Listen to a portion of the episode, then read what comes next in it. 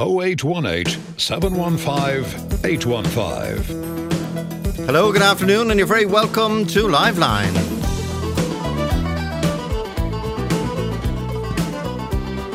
I hadn't heard about this, so let's go straight to Rachel and to Bronwyn. Rachel, what's the problem?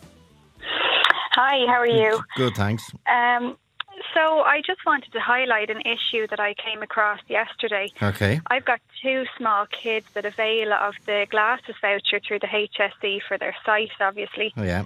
And yesterday, my youngest had an eye test done, and we did the usual. We went and applied for the voucher, which will be out in the post in a couple of days. And we went to our local optician, Mm-hmm. who we've been going to for a long time with the kids, and they told us that unfortunately they couldn't honour the vouchers because they haven't been paid for the vouchers by the HSE since April. And they have been trying since Wow. May to contact the HSE over and over again, but have had no correspondence back from anybody. Okay, so tell So us how tell us how it works, Rachel. You go to the HSE or uh, write to them or contact them.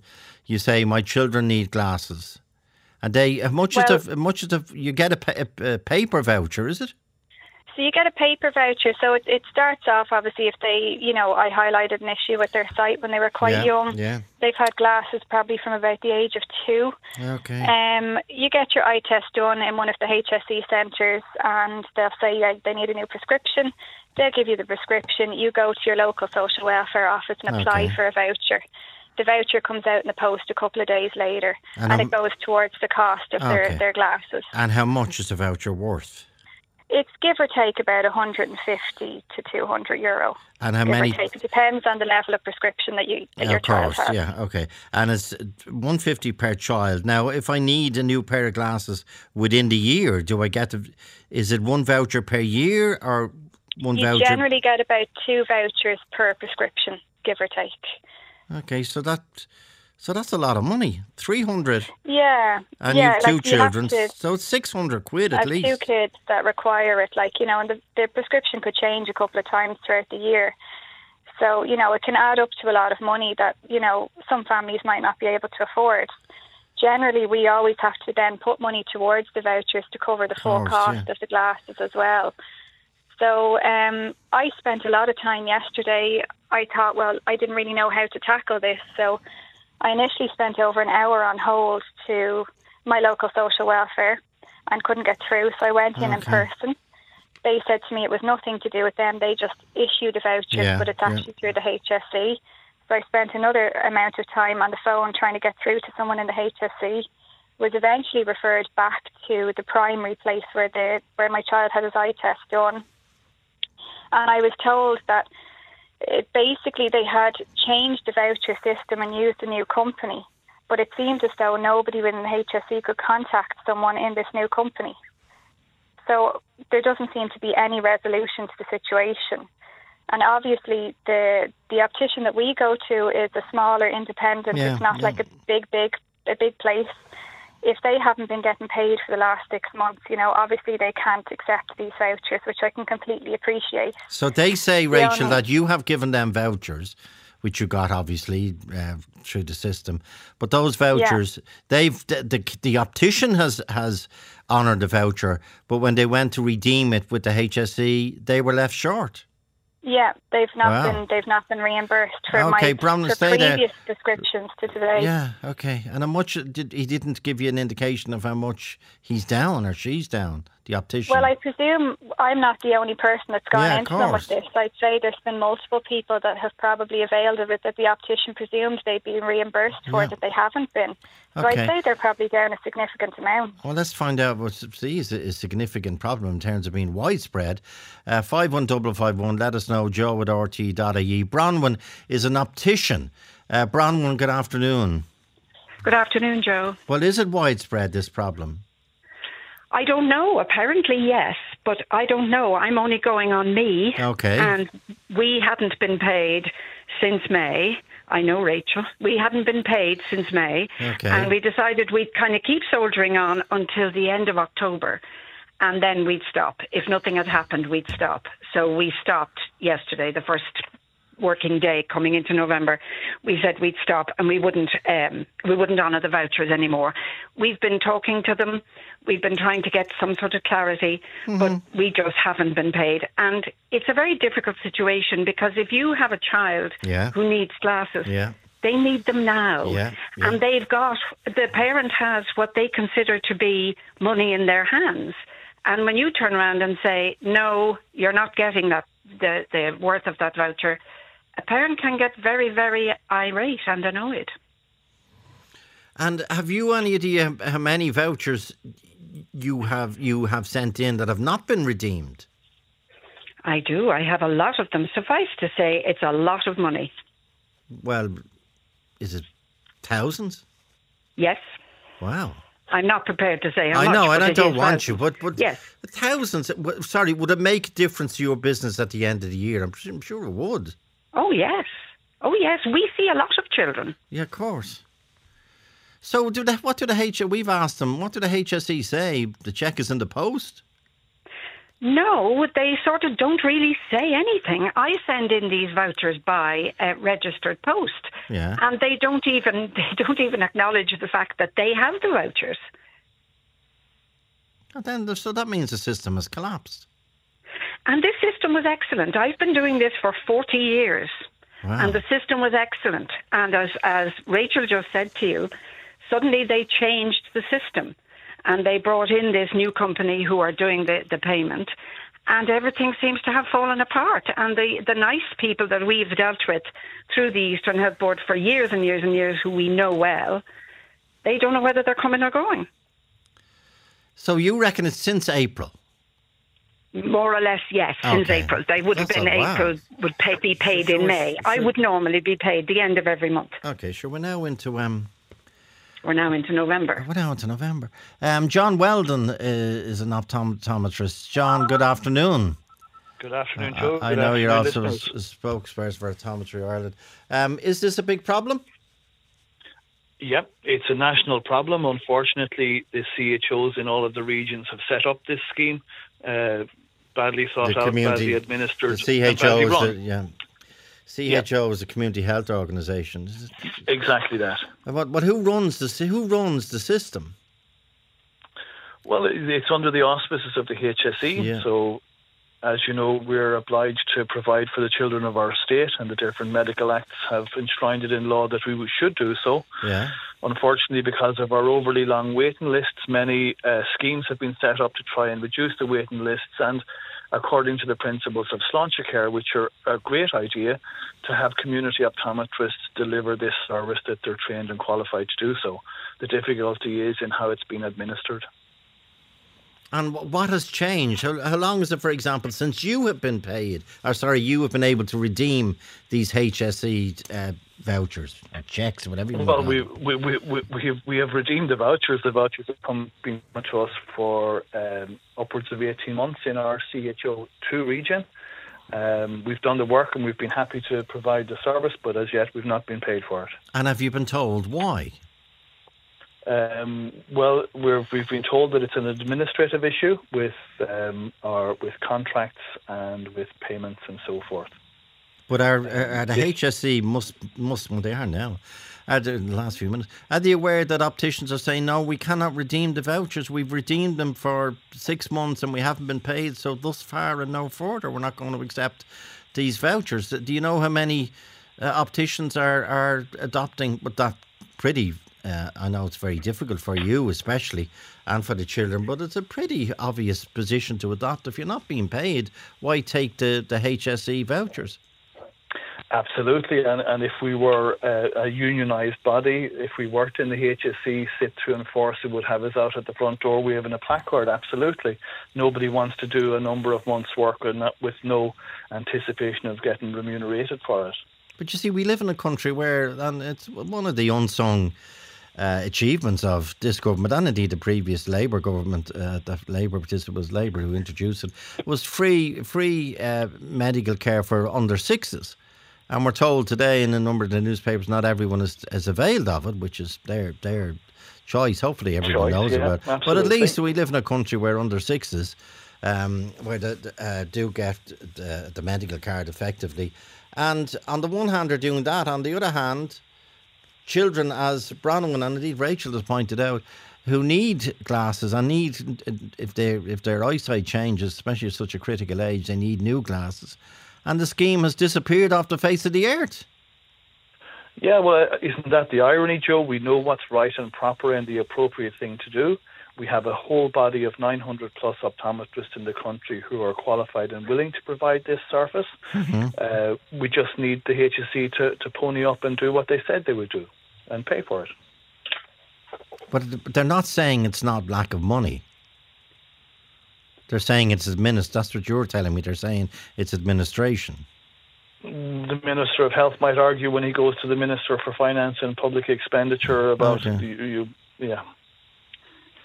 But you can't you can't withdraw such a vital service to children. Sure, no government no, would tolerate that, both, would they? I know. Both, both myself, myself, and I think I can speak for all of my colleagues throughout the country. No optometrist would refuse service to this lady and her, her sons. But you take a hit. Absolutely, and we're and we're willing to do so, and we take these things on good faith, Joe. You know, we we, we are we're, we're foundation on faith. And you know, like the old punt said, I promise to bear to pay the bearer on demand. So as I say, we're just really engaged. Those who are engaged with this scheme now just need to, to see the remuneration for their services. So you're living in hope. Absolutely, but as a man of faith, that's quite easy for me. Okay, okay, okay, okay. So you're saying you you will you will you will accept you will continue to accept the vouchers. Absolutely, and if that lady were to wanted to travel, we would look after her and her sons yeah. very happily in our practice. And Bronwyn, where does that leave you? Which again, you're you're an independent optician. I presume, well, I presume most opticians can't absorb these losses. No, we can't. And when when the, the person concerned, when we said no to the voucher for the person concerned, they were talking to the Eastern Health Board and said that we had said we wouldn't uh, honour the voucher. The person in the Eastern Health Board said go to another optician. So the the, the, the little threat was take the hit and keep the patient or don't honour mm. the mm-hmm. voucher and lose the patient. So, I mean, it really was done as a sort of a, an experiment to see what would happen, you know, because we have been taking the hit now for six months. Yeah, yeah. And, um, you know, it's very hard when you've got a little child who needs glasses to turn around and say, no, you can't have them. And, and the glasses are, for some children are very expensive. Yeah with the lenses. Yeah. And, and essential Rachel, as well. Yeah, like Rachel, for yeah. for both yeah. of our children, they are essential. And like you said, I was I was offered a voucher to go to a different place, but that's that's missing the point altogether. The whole point is is that they're offering a service that they're not paying for and they're willing to then put yeah. smaller independent businesses out of company out of okay out and of is business. Rachel, you know, when, when you get the voucher from the HSE, effectively, is it is it dedicated to a particular optician? It is. It's dedicated oh, okay. to the optician that you pick. So oh, they okay. offered a they said, "I'll pick a different optician and we'll give it to you." But I said, "But this isn't just about one optician yeah, that I yeah, go yeah. to. This is a systemic issue. It's a countrywide issue, which it obviously is, as nobody, John has just pointed out. Yeah, yeah. Nobody is taking responsibility for it. It seems as though there's nobody communicating within the HSE. This issue has been brought up on multiple occasions before today by okay. opticians, and I would say by other family members. And nobody is putting their hands up and saying, "Oh, well, I'll fix this," or providing an answer okay. as to what's going on. Um, John Weldon, uh, how long can, can your members keep going with these bits of paper that are effectively, so far anyway, been worthless for the last, you say, longer? You say you haven't been paid in 18 months. Well, no, they're they're not worthless pieces of paper, Joe. It's just yeah. that the, the payments haven't been received. Okay. Uh, for the work done um, I, am sure. But how long will you will keep? Come. How long will you keep going before you shout stop, as Bronwyn has? I can't keep going. I can't keep taking the hit. I, I've children as well. I've got a, I've got a, yeah. uh, uh, mouths to feed and bills to pay and yeah. I'm a parent as well as a professional, and Yeah. I empathise so strongly with Rachel's position. And you know, if your child needs something, they need it now, and if they need that help, you know, we don't want to disadvantage our children. If you think in school what a child might miss in one day's work or one week's know, work, I and if they can't actively participate, then that's not that's not right. But how long can I you think- how long can you keep going without Yeah. We'll always keep going. Our practice has been here and active and working and serving our community since 1969. My predecessor but John, began sorry, all those years ago. But John, my But question current- is, how long can you keep going without with, with such a deficit? Well, we're taking a more positive approach to it, Joseph. Ah, okay. Joe, we're, we're, we're really we've approached the HSE, the Departments of Health, the Minister of Health, the senior civil servants, principal officers, and so forth, ah, consistently. Okay. Begging for them to make to meet with us, to organise these things in a more organised fashion, yeah. to plan them correctly, to administrate administer them fairly and equitably across the country. And as yet, those calls are, are unfortunately falling upon deaf ears. Okay, well, let's hope uh, the, the publicity might help. Good Amelia Margaret, Rachel Bronwyn, and indeed John Weldon. Thank, thank, you. you all. Joe at RT.ie 51551. Talk to Joe on 0818 715 815. Talk to Joe on 0818 715 815. The unsung heroes in the New Ireland of the last maybe five years, they are the delivery drivers for supermarkets. You've seen the vans on the road morning, noon, and night for Dunnes, Tesco's, SuperValu. Uh, goes on and on and on. And Freddie is one of them. Freddie, good afternoon. Good afternoon, Joe. How are you? Good. Tell us, uh, how long have you been doing the job? Uh, about almost three years now. And- Actually, overall, I, I work for two companies, so three years. Yeah. Okay. What's the bane of your life? Where do I start?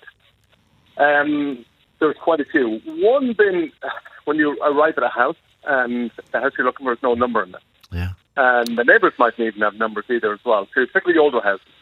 So you're just driving back and forth, back and forth, uh, trying to figure out which house to switch. Um, that's when it's daylight. Now, when it's nighttime, it's actually even worse Yeah. because even if they have numbers on there, very few people light them up. So it's very hard to see a number in the dark. So what? What? Uh, a, a, a rough. What percentage of houses have don't have numbers these days? Uh, probably, well, uh, in new estates, they all have numbers. Yeah, great. They're good, they're good in that regard. Uh, the difficulty there is um, you don't always see them. Uh, one, one scenario, a, a lovely house estate, lovely brick housing on it, and gold letters. You can't see the numbers during the day when it's nice and bright. You have no chance at night time. Wow. So somebody thought that'd be a beautiful design, you know, Yeah, but yeah. you can't see the numbers because they blend into the brick. And what about new developments like the Eircode? Um, with the very new developments, you do need, need Eircodes because the uh, numbers don't register, uh, particularly with Google Maps. They don't register, so you need the Eircode in that.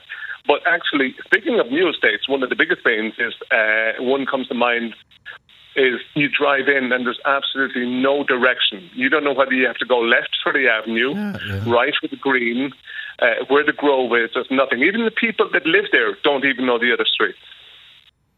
And you were So saying, it- it- and is, but is no Google is Google Maps not a help? No, it it um, sometimes it is, but I'd say probably only about sixty to seventy percent. With newer estates, no, it's it's actually it's, it's even worse than that. Okay. Um, one estate comes to mind. It takes you to the uh, the main entrance, and that's it. It won't go beyond the estate. So you, it's a guessing game. So come back and give me a, give me a guesstimate then on the number of of delivery spots you go to, the percentage that don't have numbers. Ten percent, twenty percent, Uh, maybe twenty percent. twenty percent. Okay. And they, they, they would be older houses because they kind of figure, well, they know where they live, and sure, everybody else must know where they live. Okay, okay. And Freddie, You know, the okay. postman knows. the apartment blocks. Apartment blocks, we don't deal with too many of them. Uh, again, some of them we go to, um, they give us directions, we get there. Uh, the new ones actually are a big problem because they have these fancy intercom systems, but they don't tell you how to actually get through to the apartment you need to get through to. So they're, they're a little complicated. So you're just hoping you get the person on the phone. On the they, yeah, they give their number, do they? Yeah, yeah, because it's not a, a case that Yeah. before with the older ones you just walk up, you see that you need to reach apartment three, you hit number three, that's it. The newer ones are, are more high tech, so you need to be pressing codes and whatnot and Yeah, bells yeah. and you know you don't know which do you press first. Do you have to put a zero before it? Do you have to put an asterisk? You know, so it's it's, it's a little more um, you know confusing. And it's, it's all all this stuff is time consuming. Like I was going to say that. Yeah. Do you have a quote? Yeah, that- do you have when you when you when your van is full, your delivery van for wherever you work for the supermarket?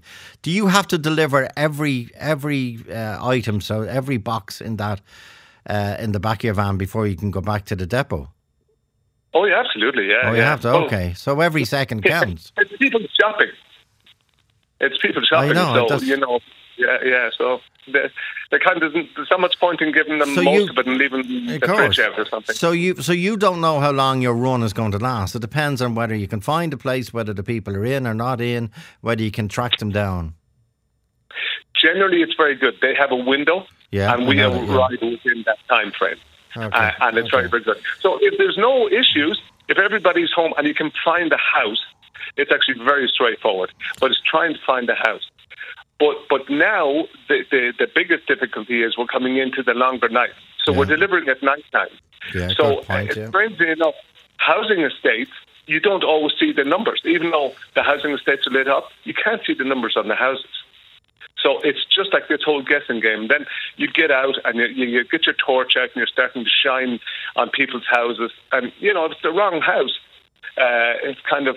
And people are saying, "Who's this?" Yeah, yeah. Exactly, yeah, absolutely. It's very, Who's very this? awkward, you know, standing a torch into somebody else's house that you're not delivering to. Gated communities. Um, not so bad. Again, you can call. Uh, they will Okay. expect you, so um, Okay. they, will let you in. People Um, say, "Leave, leave my shopping under beside the green bin." Yeah, generally we don't do that. No, the, the, the, there's um, policy from the uh, supermarket that it's delivered to person. We have to see the person. So you can't Uh, divide. particularly if it's alcohol. Say again. Particularly if there's alcohol. I mean, Ah. alcohol is never left unless you see. You have to make Ah. sure it's going to a responsible person. So if you're if you're if you're doing your big shop, okay, and you Mm-hmm. think you might you might not be there for whatever reason, but you you you will if you're asked, you will leave the the boxes behind the green bin. Certain circumstances, Yeah, yes, okay. may. Yeah. But under no we s- know them, uh, yeah. under no, under no circumstances would you ever leave a green box if there's alcohol in it. Correct. And Absolutely that's not. and you know why that is. Well, because you don't know who's going to get it. I mean, Yeah, the person has to be over 18. Sorry, So, sorry. I- yeah, yeah. It- I mean, I presume it's because the supermarket don't want kids coming along and breaking open, uh, breaking open cans of beer or bottles of paddy and slugging them back, not knowing where they are. That would be a catastrophic situation. Yeah. So I no, and I'm just saying to people, if if you're super, if you want. Your, if sorry, if you envisage that there might be difficulty you being in, do not order alcohol in your big shop because you're having a hope of getting it left outside the hall door. Um, well, if you're not going to be there, absolutely not. Yeah, but but that, believe it or not, that's not really an issue. That Okay. that really rarely happens. Um, the, the issue is just the, the, the everyday stuff. Is to be able to see numbers on houses. Uh, I can give you another scenario. You have um, one, two, three, four. You're driving down, you see the houses, no problem. Then you're looking for number five, but there is no number five, and that's because number five, the the front door is around the corner because it's a lovely new development, and they decided to put the entrance for that house there. And the number is there as well too. But when you're driving by, you can't see number five. Okay. You Well- know, instead of putting number five in the gable end where you could see it. Yeah, yeah, so yeah. now it's, it's, a guessing game. You know, um, Halloween, wonderful time of year, like Christmas. But then decorations over numbers uh, on doors. That's that's a, it's another one. Very good point. And the Holly Wreath is going to be covering a lot of numbers from in four weeks' time. It is absolutely, yeah, yeah, yeah. So we we'll, we'll be finished with Halloween now, and we'll see the numbers for a couple of weeks, and then uh, the Halloween will, will uh, take that over. Yeah. Now, how many? But, but, um, yeah, go on. lights as well at night time. I, I delivered to a house the other evening there now, and it's getting dark. and there was a step outside. There was a side entrance to the house. I didn't see the step. Oh, it was, it was quite a big one. It came out. Yeah, and I, I'm carrying baskets, and I tripped. Now I didn't fall. It was okay, but, Yeah, but you could I could have. Absolutely no lies, none whatsoever. You know.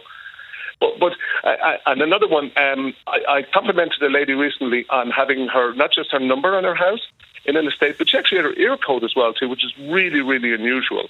And um, Well, she had her I- Eircode. She had her Eircode on her on her on her on gable. the back. On the, yes, yes. Isn't that uh, on the back. fantastic? Isn't that very? Absolutely. Uh, if I, if I can mention a company here that actually does them online, Yeah, of course. yeah. Uh, Amazon, uh, I believe a few people have said they bought them from Amazon, and they light them up and everything. It is just unbelievable. Oh, So you can buy them. You can buy them online and put yeah. Yeah. Buy them online, yeah, yeah, and just get them, put them in your house, and it could say 35 the Avenue. It just makes it so much easier. And even some houses we go to now, particularly new ones are very good.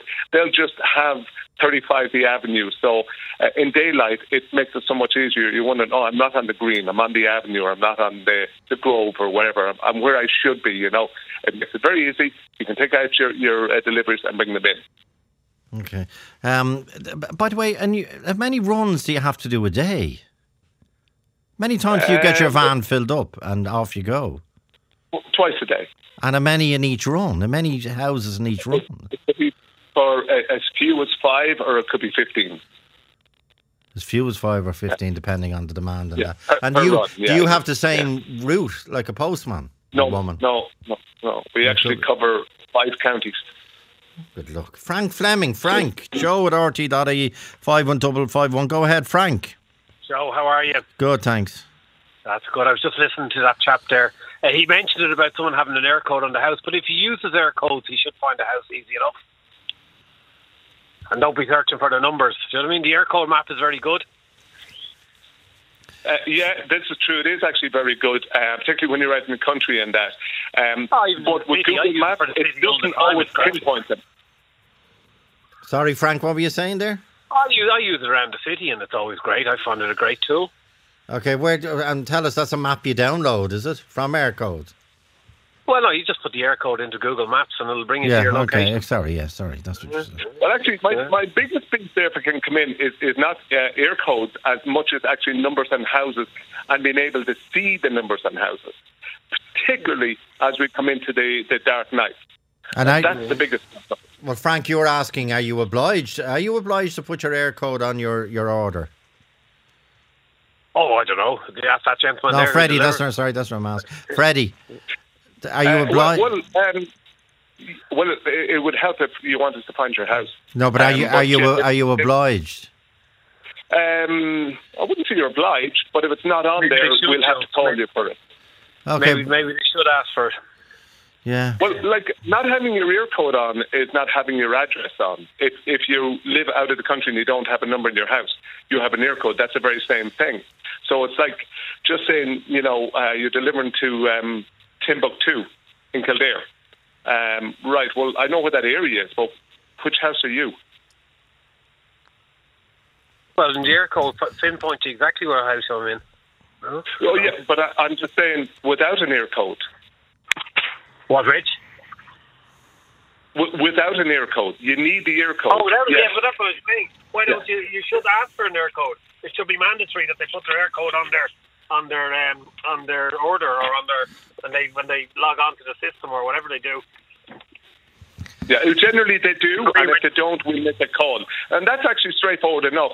But but my, my biggest complaint is really more housing estates not having numbers that you can see at night time. So there's a huge difference. I, I delivered to one estate um, and one night. I could not find any numbers. I couldn't see any of the numbers. I had a ground with a flashlight on the wall. I delivered the very same estate the following morning. I had absolutely no problem seeing the numbers because it was daylight. Okay, Brendan. Brendan is is a takeaway driver. Take it away, Brendan. Are you agreeing with Freddie? I am to to to the point of no, uh, I'm not doing takeaway uh, anymore. I've Okay. returned from that. But uh, way back in the nineties, we had the same problem insofar as that you um, get onto a, an estate in the night time because uh, I delivered curries from six o'clock till twelve or thereabouts, and of course our beautiful weather will give you lovely rain in the night. Mm-hmm. And sometimes, now this was all pre sat navs and all of that, but you come onto a road and even the road signs are gone. Yeah, they're not yeah. on. They're not on roads anymore. You can't. You can't tell what road you're actually on. And also with regards to the numbers, they would have them on the doors, all right, great, but they would have a porch door, and the door was the porch is in darkness. So on a nice wet night, you're running up and down houses because you don't know which way the numbers are going. Are they going odd on one side, even on the other, or one after the other, or which end of the the, the road are you on? Are you on the high numbers or the low numbers? So there were all the problems. before you leave. You know, uh, see, as I said, this was all pre SatNav. This was in the late yeah. late late 1990s when I was doing deliveries. So they were they were that that was all a, a whole new ball game. And Brandon, is, is it diff- is it different when you're collecting money? Uh, well, collecting money. Uh, it, well, if the people weren't there or if they gave you a wrong address, you just went back to base or you carried no, but no, No, I don't mean was it people would give invariably people pay, but the fact that that couriers know that you have money. Well, yeah, I I had one or two discussions with uh, people who wanted to relieve me of both. They they relieved me of the food on the first time, yeah. and I got uh, I got the head split open from because I happened to have a can of minerals in the bag, and when he swung the bag at me to for to stop me, I uh, got the eye split open, Good and uh, then the second time I was attacked by two um, junkies. And when I got, but I had to run, run with the clappers, get back to the car, and as I was just about to start the engine, now this was, I was literally after, uh, I'd say about a month or two previous, I was at the buying this car, brand, brand spanking new, lucky okay. enough that the car started immediately, and two nice concrete blocks came in at, at me from either side, and they tried to drag me, but uh, I got away, thankfully, but they, um, I said that was it no no more uh, delivering curries. It's uh, it got too bad. I mean, I, I delivered curries in Ballymun, and I know it, it gets an awful mm-hmm. name, mm-hmm. But I can assure you, I delivered. I I, I ran the, the floors, the seven floors, because most of the time the lifts would be out, oh, so you had to run, run like the clappers, and you would come down, and you, the odd night you'd get this voice in the darkness of the well of the, the stairs uh, will you give us a, a, a curry? You know, and you would deliver the curry, bring it back, and they would even give you a tip. And these were these were the, the toughies and tugs yeah, yeah, of uh, Ballymun. But I was never ever touched once in Ballymun. Okay, well, I'm, I'm just I'm, I'm, Brendan and Frank and indeed Freddie. I'm sure you'll agree with me. I'm just thinking of all the the Deliveroo drivers and the Ubers and the eat eat just just eat and I'm thinking, especially because I came across it on Saturday morning on the M50, that tragedy involving uh, Yayo Ferreira, 23 years of age from Brazil, um, who is who's, who was a Deliveroo driver and his bike was stolen the previous afternoon, and then there was a tragic freak accident on the M50. And I know you'll join me in wishing uh, Yayo Ferreira uh, well, and he suffered Absolutely. catastrophic, life changing injuries. And to all the Deliveroo drivers, I know, I know, because you've been on to us and you've been on this program. You're sick, sore, and tired of being hassled uh, when you're going around doing your doing your work. And I, I came across a, a, a, competition recently where somebody was asked to draw, uh, paint a piece that would uh, represent COVID to them, and they painted an empty street, just one person on it, a Deliveroo driver on his bike. Invariably, I'd say Brazilian. So Yayo Ferreira and all your, your colleagues from Brazil and all your colleagues in in uh, Deliveroo and the other companies and your family, we wish you a, a, a speedy recovery and wish you every help, every help you can get from the Irish state for that awful tragedy that befell you on on uh, Saturday afternoon. Brendan Carroll, Frank Fleming, and Freddie. Good, good a meal, good. Joe at RTE.ie. Talk to Joe on 0818 715 815. Talk to Joe on 0818 715 815. And Joe at RTE.ie. And remember, um, just around what will be well well uh, aired by 23 minutes past 2 tomorrow because at 2 o'clock the Beatles, as you know, they found an old track uh, that John Lennon uh, recorded, never released, obviously. Uh, they found a, a, piece by George Harrison. Paul McCartney explains it so well. And um, they've put it together with George and Ringo and the Beatles estate, which is the four families, and Sean Lennon they put it together and they are releasing it tomorrow at two o'clock worldwide as the final Beatles singer is called, single is called Then and Now, and we will be playing it here uh, first on uh, RTE. Radio One, and I do, I do. I was upset with the number of people who say you are not worthy to play the Beatles. Who are you? You know nothing about nothing basically. But I, on at, at Joe uh, my Twitter feed, I much much to my uh, against my better judgment, but I did uh, post the four portraits I did of the, my favourite band. Well, I'd go to my deathbed between U2 and Beatles, um, and uh, have a look at the portraits and tell them, you tell me to my face I'm not a Beatles fan. Go on at Joe at Joe Liveline. Neil Ferreter, this is this is Orwellian, I think. George Orwellian. What, what you, can you explain this uh, to our listeners? It's a little bit Pyongyang, all right, North yeah. Korean. Um, yeah, I'm I'm just looking to raise awareness, like one of your previous callers, about a uh, new waste management bylaw which came in in 2018. Okay. Uh, but it actually only came into effect in 15th of March 2021. Okay. And basically, it says that you have to you have to have stored all of your bin bag receipts for the previous 12 months. Um, and if you haven't done that, you're liable to a fine up to and including two and a half thousand euros. it's uh, it's kind of a strange okay, one. So, like, okay, so hang on. Someone knocks on my door, mm-hmm. and they say, "Can I see your receipts for your rubbish bags?"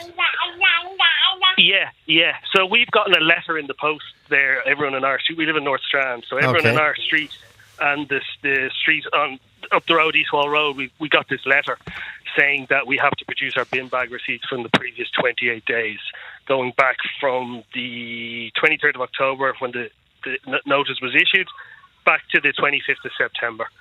Um, now, the key point here, Joe, is none of us were aware. I yeah. mean, and I'd like to know is anybody in Dublin aware about this, firstly? And then, if there is anyone that was aware, is there even one person in Dublin that has a jar of bin bag receipts going back the previous year? And if you don't have your bin bag receipts, if you don't have uh, them, you, it, yeah, which I don't, which I don't, uh, not, because you know we didn't get when you go into Spar, you just tap you don't ask for your receipts. I mean, course, if, yeah, if, we yeah. were aware about this, I would have absolutely kept some bloody receipts. But um, uh, yeah, if you don't have them, uh, and you have to get, you're supposed to send them in by the seventh of November. And if you don't have them in by the seventh of November, you're liable. It's an offence. It's an actual offence under this bylaw. But do they say? Can we see your Panda account? Like, do they? Yeah. So it's around this area is Greyhound. So Greyhound, if you have an account with Greyhound, you can submit your account with Greyhound. But a lot of people just buy the bin bags in the shop yeah. because you don't want the big plastic wheelie bins when you're in a terraced house. Of course, and, and and you don't. Want you, so it's just easier. And uh, are, they, are they specific bin bags you buy for for yeah, Greyhound? You, you, yeah. Yeah, you buy them. Yeah, they're a yellow oh, okay. pack of yellow ones or white ones. They're thirteen euros. I get them in Spar up the road, but when you tap on your credit card, it just comes up Spar North Strand. It doesn't. Yeah, of course. It doesn't tell you what you spent your money on. And invariably, Neil, people say, "No, don't give me the receipt. I don't want any more paper. How am I going to get rid of it? I'm trying to. I'm trying to work for the environment." Absolutely, absolutely. It's it's it's bananas, Joe. To be honest. So two things is the main points I want to make is firstly we didn't know we had to keep those receipts. Is there anyone in Dublin that did? And then secondly, um, it's not an offence to produce receipts from Spar. Like I don't care what planet, unless maybe in North Korea, but that, to not produce receipts from Spar is not an offence. That's like saying it's an offence to stand on your foot on a Thursday at half four. Like you can't just create offences like not sending in receipts from Spar. Sorry. And why why have they singled out Hope Road in North Strand? yeah, so there's a WhatsApp group in the area, and I, there's a rumor going Hope around Avenue, that yeah. somebody is putting out a bin bag on the bin day at the top of the road. Um, you know, they're obviously hoping the bin then will just take it. So it's one case of illegal dumping that possibly is happening once a week on bin day. Um, so is, that's what's caused. But is caused uh, yeah, but is Hope Avenue strewn with litter and seagulls living off the detritus? Absolutely not. No, I, I have seen nothing. I've seen zero. I've seen personally. I can only say I've seen no illegal dumping around this particular area. Um, one of my neighbours said that they have seen at the top of the road, as I said, once a week someone is leaving something there. A complaint may have gone in, and I, like I will say this as well. Like I'd be on. I think the council are great in terms of there's been litter hotspots around Dublin. They've done a great job of getting in there and and clearing out those hotspots, um, bad litter black spots, I should say. Um, so I'd be on the side of them, and fair play to them. They're trying to obviously, you know, stop this from occurring. They're trying to find the mm-hmm. people or the person. People are the person who has been doing a little bit of illegal dumping, but this isn't the way to go about it. Like, well, uh, yeah, the best well, way to go about it would be to, to, to, open up the bags of the people who've dumped bags and look for incriminating evidence in the true, bags. If they're stupid enough to, to dump yeah, their okay. bags on the road, they're stupid, they'll probably put they'll put. Uh, well, you know those survey, you know those annual surveys that come out every six months. The Irish Business Against Litter. Um, and they show, don't they invariably show? No, no, it's a big area. The Dublin North inner city.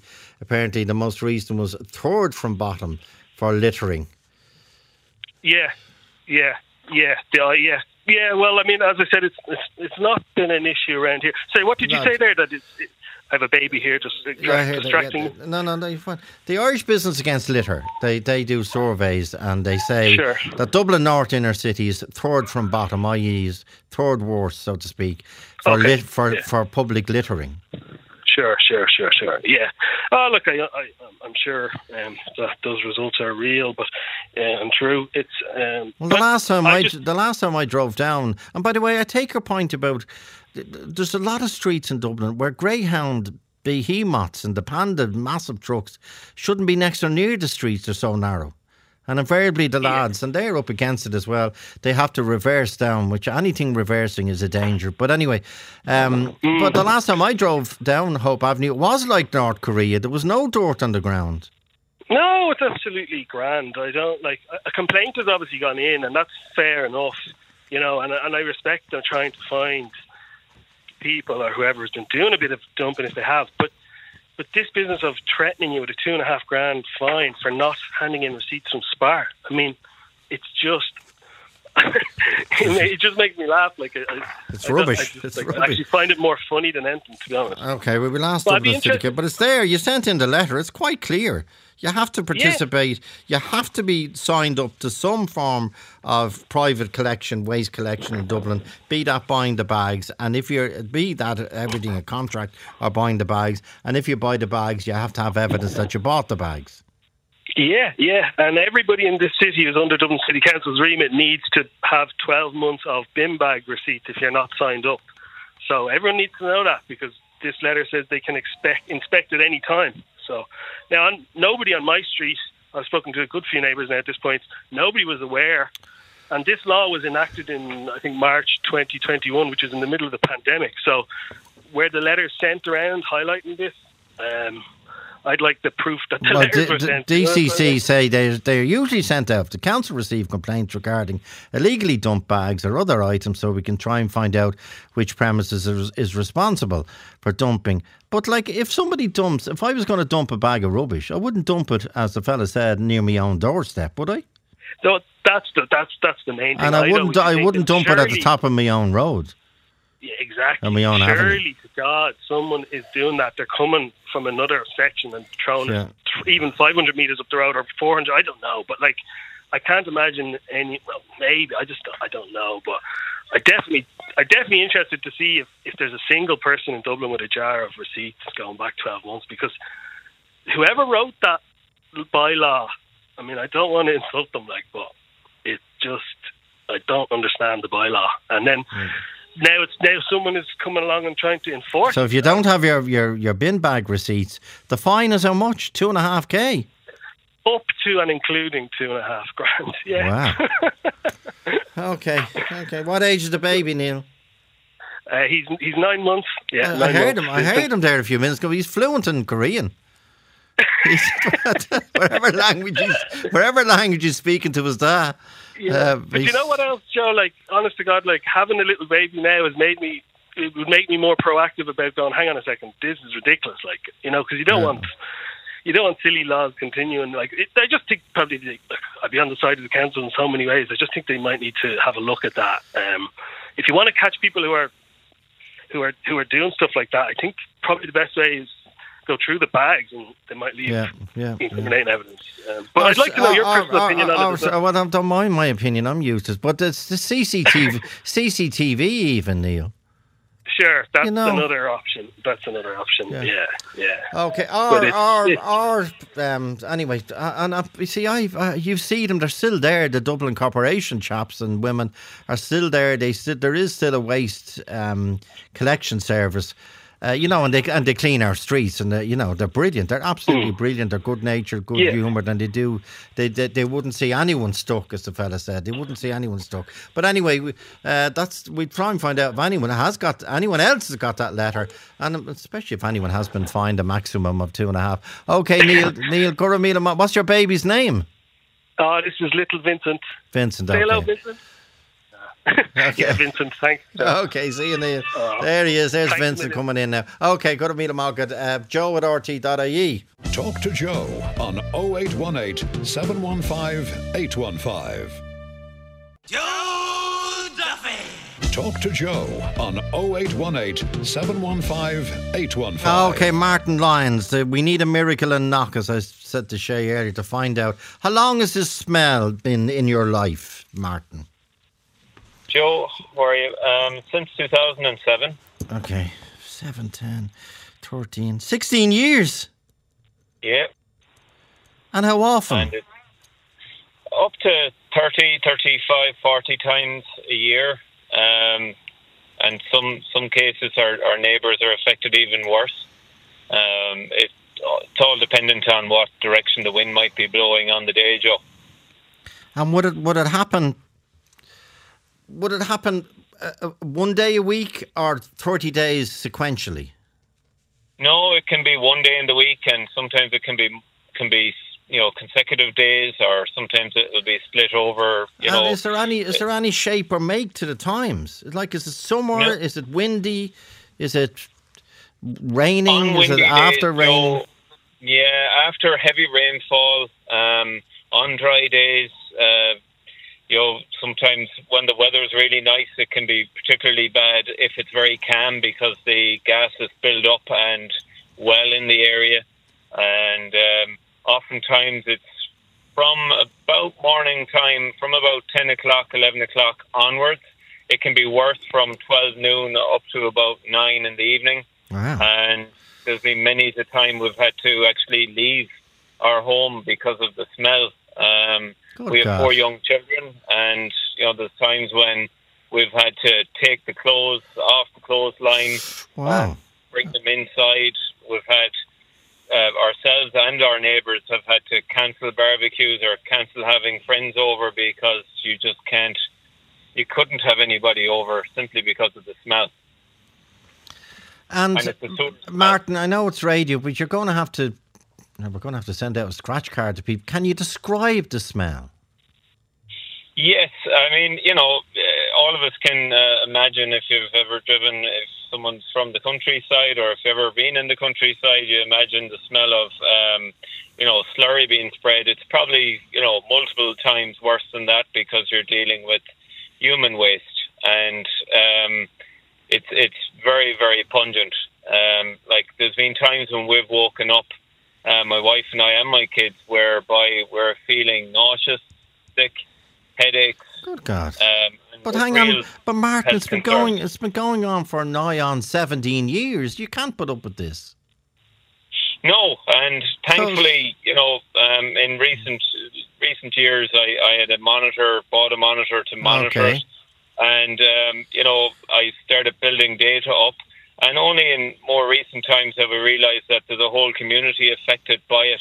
Um, I always thought it was more just in front of where I lived myself, but my house is adjacent to two housing estates, and as we've engaged as a community, we've yeah. found out that it's actually the whole community. It's about 150 plus homes, Joe, affected okay. by this. So have you uh, have you a WhatsApp group or a Facebook? We do group? have a okay. WhatsApp group. So what what yeah. are what are the theories that the the other sufferers are putting forward? What are the theories?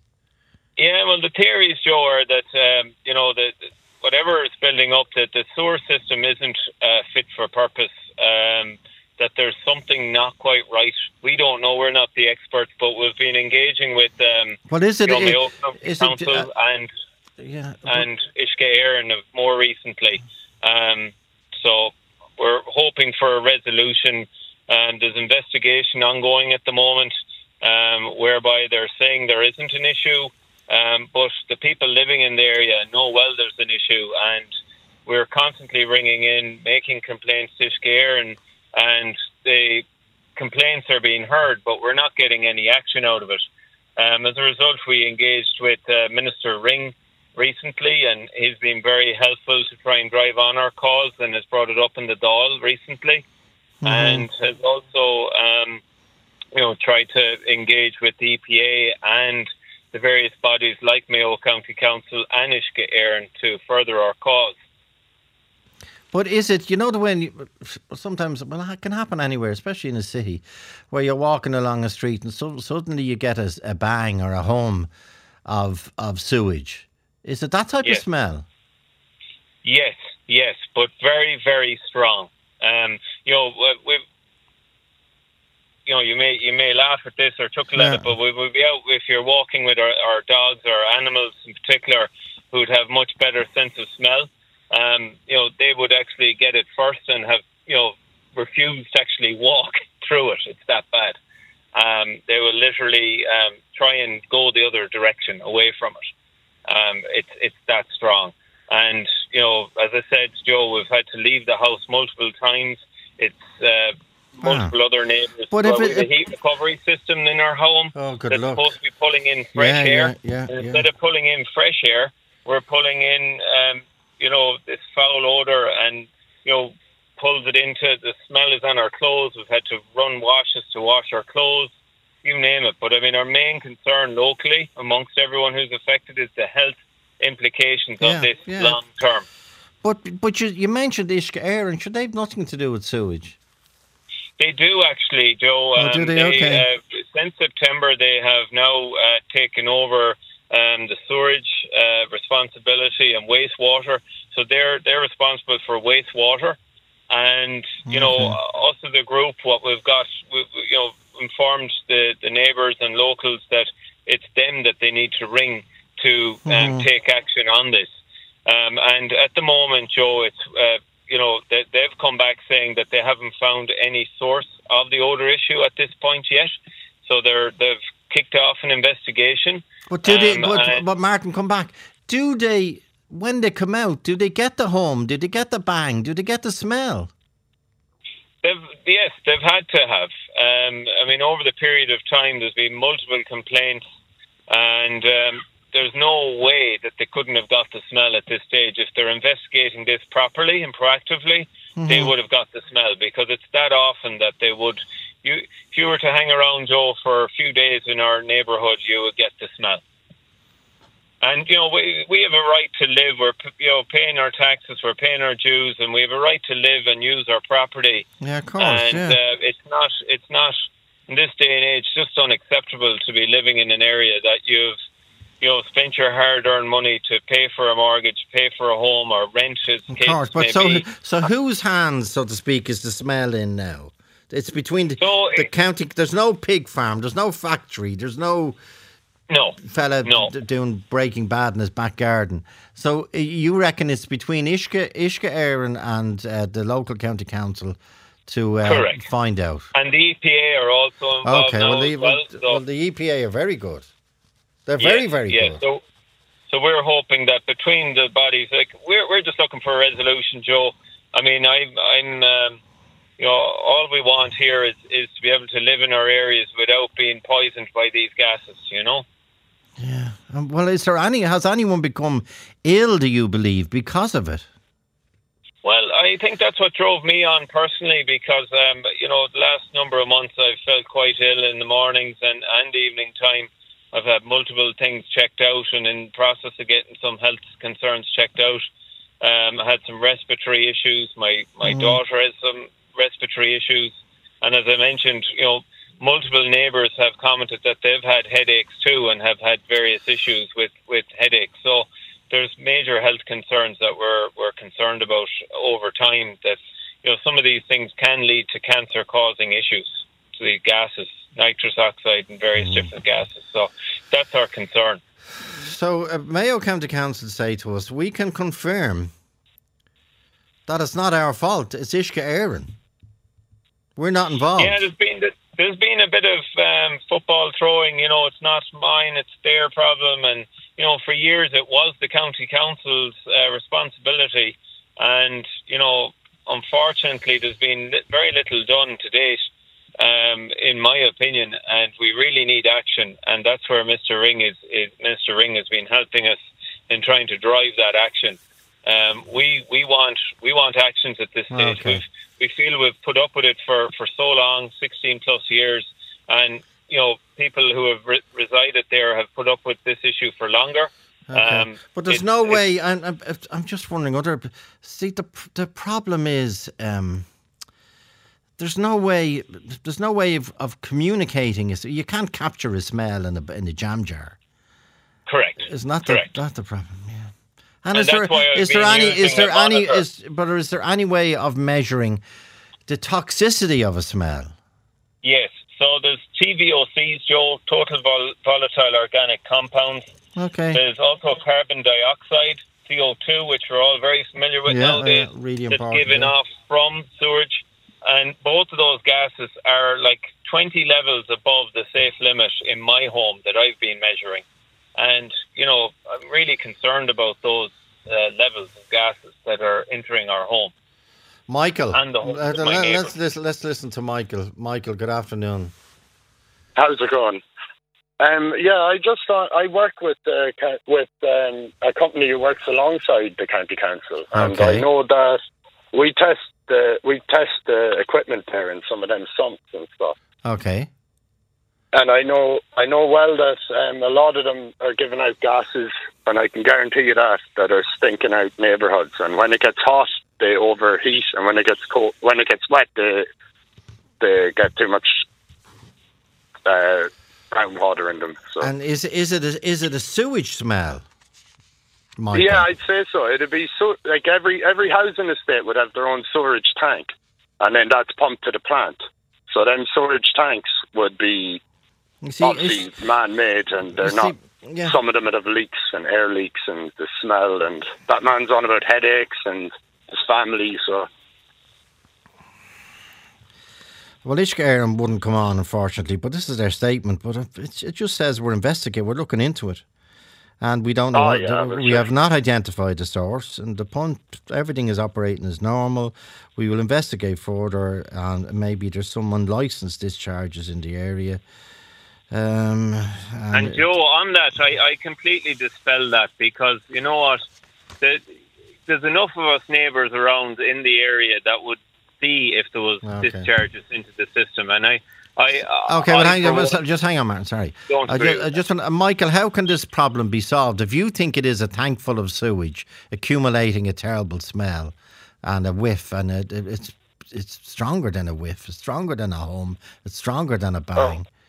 What can yeah, be it done? Sounds like proper chemicals. Well, they just have to update the infrastructure there. You know, yeah, they've obviously it, got tanks that aren't capable of yeah, dealing but, with yeah, the but population. Uisce Éireann say there's no problem. It's not our problem. Yeah, it's of not, course sorry. We can we, no, in fairness, no, in fairness to them. Um, I wish they'd come on every now and again when they aren't advertising stuff uh, or announcing something positive. Um, this this area of the network is included in the odor control program, and we're currently gathering more data. The um, odor controlling program, they all they have is um, a vent stack. You know, the pipe that looks like a lamppost that isn't a lamppost. So at the top of it, it's just a vent. That's the only ventilation program in them tanks or in the state. Okay, okay. I don't know. I, I, I know we get uh, uh, uh issues with smells and mystery. This is a mystery one. We still don't know what the cause is. Look, reading oh, out sorry, those thought, it, numerous statements. That's all I'm doing is reading out statements from Mayo County Council and Irish Water and HSE and everyone in between. Um, HSE employ 100,000 people. You think they'd give us a spokesperson? Irish Water, one oh, of the it's, it's best the funded. You think they'd give us a Okay, well, well, they say it isn't and they're looking into it.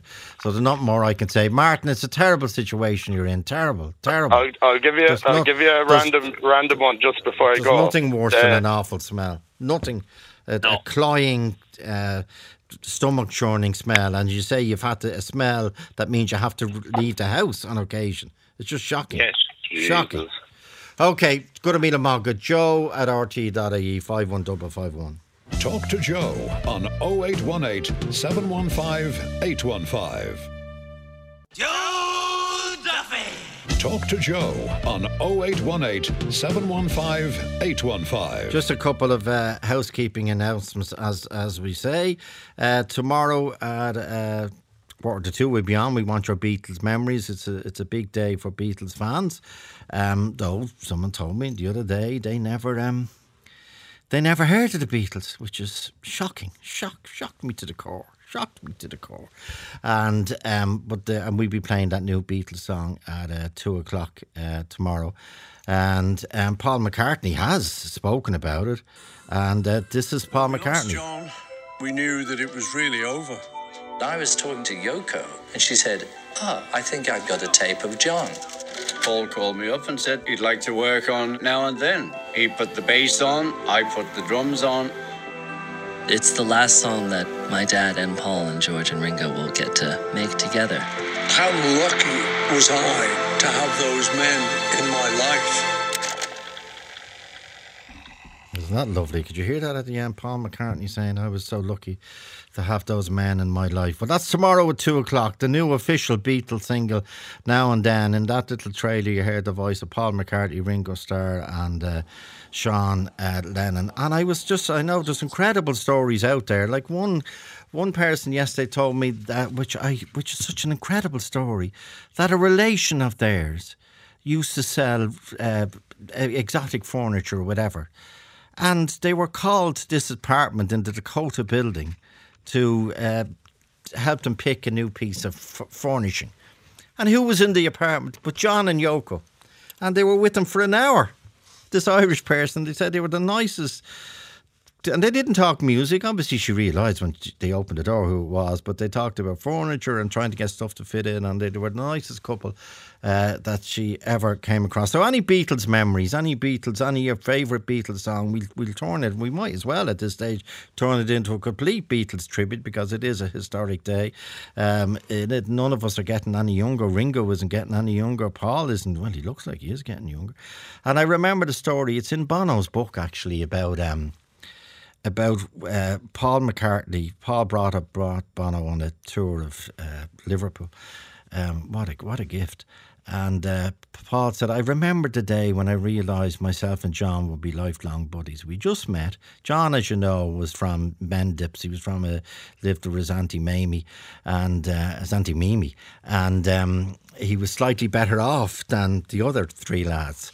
Um, it's like it's like someone. John lived in Santry, if you follow me, and Paul McCartney lived in the houses in Ballymun. That was the difference of they were complete from different backgrounds. But anyway, he said we're walking along the street one day just after we decided to start rehearsing and uh, try and try and get together, the quarrymen and all that carry on. And John went into a shop and he's pointing out the shop to Bono. And he said he went into that sweet shop and he came out with a, a bar of Cadbury's Dairy Milk.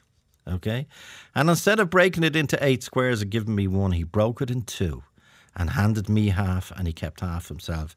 And he said, I knew by that gesture we were going to be, we were to be, uh, we were to be buddies. We were going to be buddies. The other thing I want to say is self-published books. Uh, we do it. Have been doing it for years. Lots of them out again this year. Send them in to us to uh, Liveline RT. Mark self-published on your envelope, please uh, Liveline RT Dublin 4.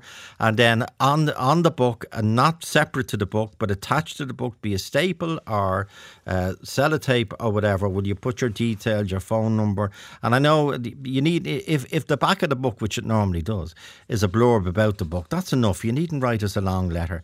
Um, you've enough to be doing trying to sell your book uh, if, you, if you've self published it. Um, just put all your details attached to the book, and we'll do our absolute utmost there's a few in, a good few in already. Actually, we do our utmost to give you a shout then in Christmas week. And of course, on Christmas Eve, we will be uh, for the, I think it's the 49th year. Uh, the 49th year, we will be in Grafton Street with our Christmas Eve uh, special with Brendan O'Carroll and all the crew. That's from 9 to 11 on Christmas Eve morning. As I say, I think it is 49 years uh, since uh, Gay actually first went on to Grafton Street and um, set up the institution um, that is is um, is the Christmas Eve show. And also just remind you, as I do, that. Uh, now, this on Saturday is the anniversary of Gay Byrne's uh, passing. He died on the 4th of November 2009, and we are forever grateful for him in this organisation for what he did for this organisation uh, over the years and, and, and beyond. Okay, do you want, do you want to finish? We finish on, we've three minutes. A good news story. Anthony Guinnessy. Anthony. Anthony. Hello. Hello there, Joe. How are you? Good to tell us a good news story. What happened? Uh, just, I suppose, a quick one there. We were flying to Spain uh, out of Shannon, and um, as you sit down in the small little plane seats, I empty my pockets, put my wallet on my lap, and my phone on my lap, and I sort of to go to book and read it.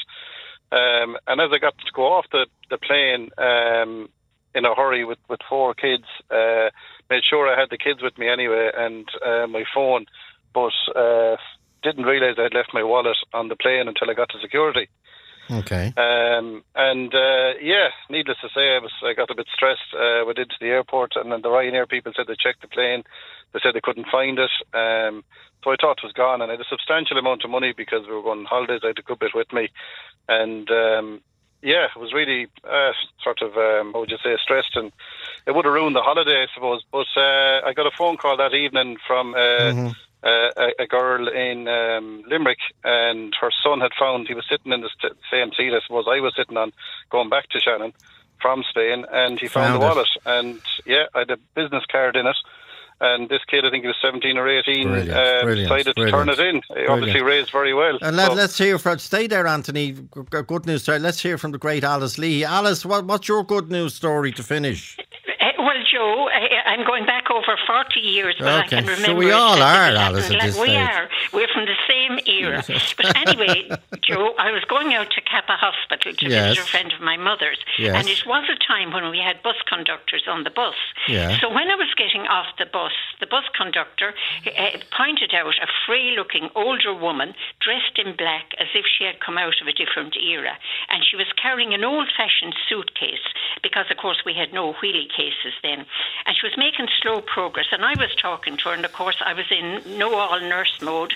And I said to her, Now make sure you have some place to stay in Dublin. If you haven't, go up to the Legion of Mary and the Regina and okay. they, they'll take you in, or go to the social worker. And the next thing, a man jumped out over the gate, put his arm around my neck, and snatched my bag. Oh, anyway, the woman kept carrying on. She was oblivious. She didn't know what on earth was happening. So I shouted after them, and I knew they heard me because there were two of them. So I went into the hospital anyway, and I phoned for a taxi, and I went down to Finglas Garda station, and really the guards took absolutely no notice of me. One of the guards at the desk, he stood there picking his teeth with uh, a matchstick. So I knew I was getting nowhere, and eventually I asked them would they come up to Cappagh to the gates of the hospital, and I pointed where the two lads went, and off the guards went in a different direction. To make a long story short, then I got another taxi, and I said I'll go down to Sean McDermott Street because I would have known some of the families there from my days in the Rotunda, and I said, look, will you ask somebody if they're out around Finglas, would somebody look out for my bag? And did you get it back, Alice? Did you get it back? I did. I got onto Dennis McLean, a journalist with the press, no, and Dennis, he put yeah, notice yeah, in yeah. the Irish press. And when the press hit the stands, the next thing, two men went in on a motorbike, handed in my bag Brilliant. Nothing was taken out of it. My purse, the scissors, right, there was a right. bundle of photographs. But inside the diary, written in red ink, was "We are sorry for the trouble." Brilliant. And I often wonder what happened to those two lads. I Ah, wonder okay. if they're still Okay. alive or whatever. Uh, but wasn't that wonderful? Joe? Wonderful and great to hear you as always in such wonderful form, Alice Leahy. Uh, back tomorrow, one forty-five with our Beatles uh, special. Um, the, today's uh, program uh, was produced by Siobhan Hogan and um, um, who's next? Is it Catherine or Ray? Cat- Ray, it's Ray, it's Ray, Ray, Ray. How are you, Ray? Hello. Ray, is next. Ray, how are you, Ray? Thanks, how are you, Ray? How are you keeping, Ray? Good. How are you, Joe? Now you see what people don't know, Ray, is that we've been separated by, by through the through the High Court. You're now, you're now in the old radio centre, Yes. which is about four miles from where I'm sitting. Mm. I'm I've now been I'm now we're now in a place called Stage Seven, Pure posh. and we, we're basically sitting in the shadow of Paddy Kielty. He's, it, there's a glow off him every day, and we're beside the Late Late Show team, and we're beside, and it's lovely over here, and the tea and the coffee is gorgeous, and cappuccino was delivered free to your desk. Will you come over soon to see us, Ray? Uh, I know we prefer it over here. It's real. it's real radio over here, Joe. Real radio. Good luck. Good luck. Thanks very much, Joe.